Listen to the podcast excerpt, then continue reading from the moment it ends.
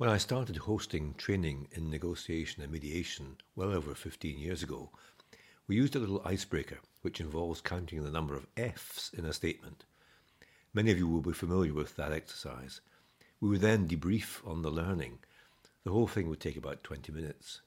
Nowadays, the exercise has expanded in parallel with the seemingly, at least to a layperson, exponential growth in our awareness of how the brain works and the impact of unconscious biases on our actions, responses, and words. There's now such richness to be gained as we debrief on the many things we can learn from this hitherto simple exercise. We will often take over an hour and a half to cover the ground. And it's vital work.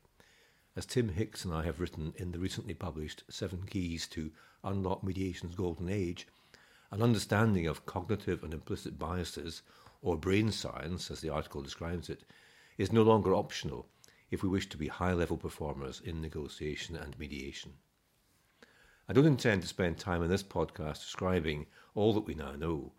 There's a plethora of books to read, of which Daniel Kahneman's Thinking Fast and Slow seems essential, and Rolf Dobelli's The Art of Thinking Clearly is a little gem. Here I wish to discuss just a few of the biases to which I regularly refer as a mediator. Usually, I mention these when we are gathered for breakfast early in the mediation day, and they serve as reference points throughout the day, often supported by visual aids. The simplest of these is the drawing of a piece of cheese, showing how, from different vantage points, we can view things very differently. We all have our version of the truth, which is informed by our perceptions, our preconceptions, our misperceptions, our prejudging, our limited information, our past experiences, our hopes and fears, and, and so on. The danger is that we assume that this is all there is to see and are open only to information which supports our perspective. This confirmation bias, as it is called, is a serious impediment to creative problem solving. It can cause us to ignore or distort what is right in front of us because it contradicts our view of the world, so much so that we can become willfully blind to the realities literally staring us in the face. Face is an interesting word to use because the fear of losing face is also a driver in difficult situations where we may feel that making a concession, acknowledging a different point of view, literally or metaphorically, or giving something up is a sign of weakness which might be exploited.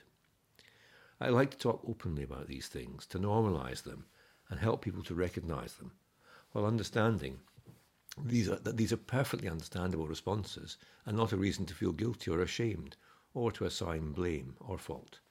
We're wired this way. I like to refer to Kahneman and his System 1 and System 2 thinking. We know that the vast majority of decisions we make are automatically made, instinctive, and that, were it not so, we could not survive or cope with all the data with which we are presented every second. We also know, however, that this way of thinking is prone to error and can be really unhelpful in complex decision making. It was fine to do what it was designed to do protect us from existential physical threats in pre civilized times fight or flight, or freeze.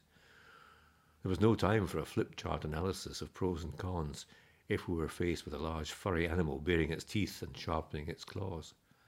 Unfortunately, perhaps, these same System 1 instincts still kick in when we experience social unease, shame, threat, or danger of a non physical sort.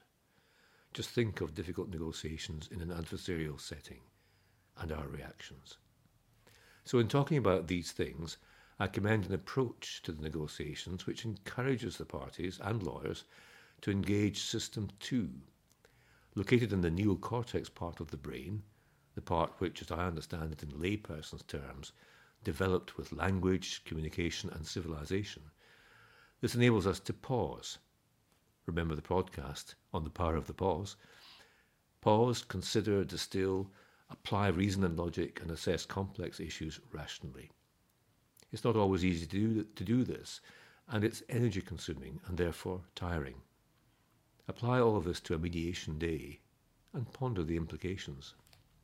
I also talk about attribution error, our tendency to apply different standards to the same behaviour, depending on whether it is our behaviour we're assessing or that of another person who we assume is acting contrary to our interests. We will seek to explain or justify our actions and words while dismissing those same actions and words of the other, the other side, as antithetical to our interests and motivated by ill will towards us. Think about how that might hinder the negotiation, I will often suggest. Then there's reactive devaluation, which in a negotiation may well result in one party rejecting out of hand an objectively reasonable proposal just because it comes from someone else who they don't trust or like.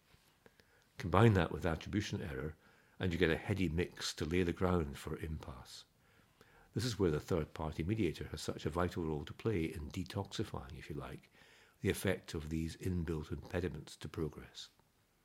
Priming, loss aversion, sunk costs, groupthink, over optimism, endowment effect.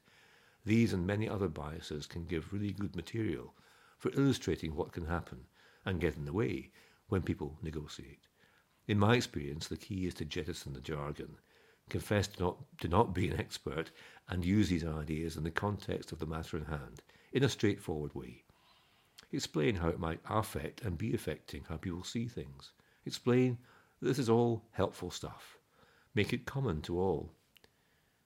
People start nodding, and they get it.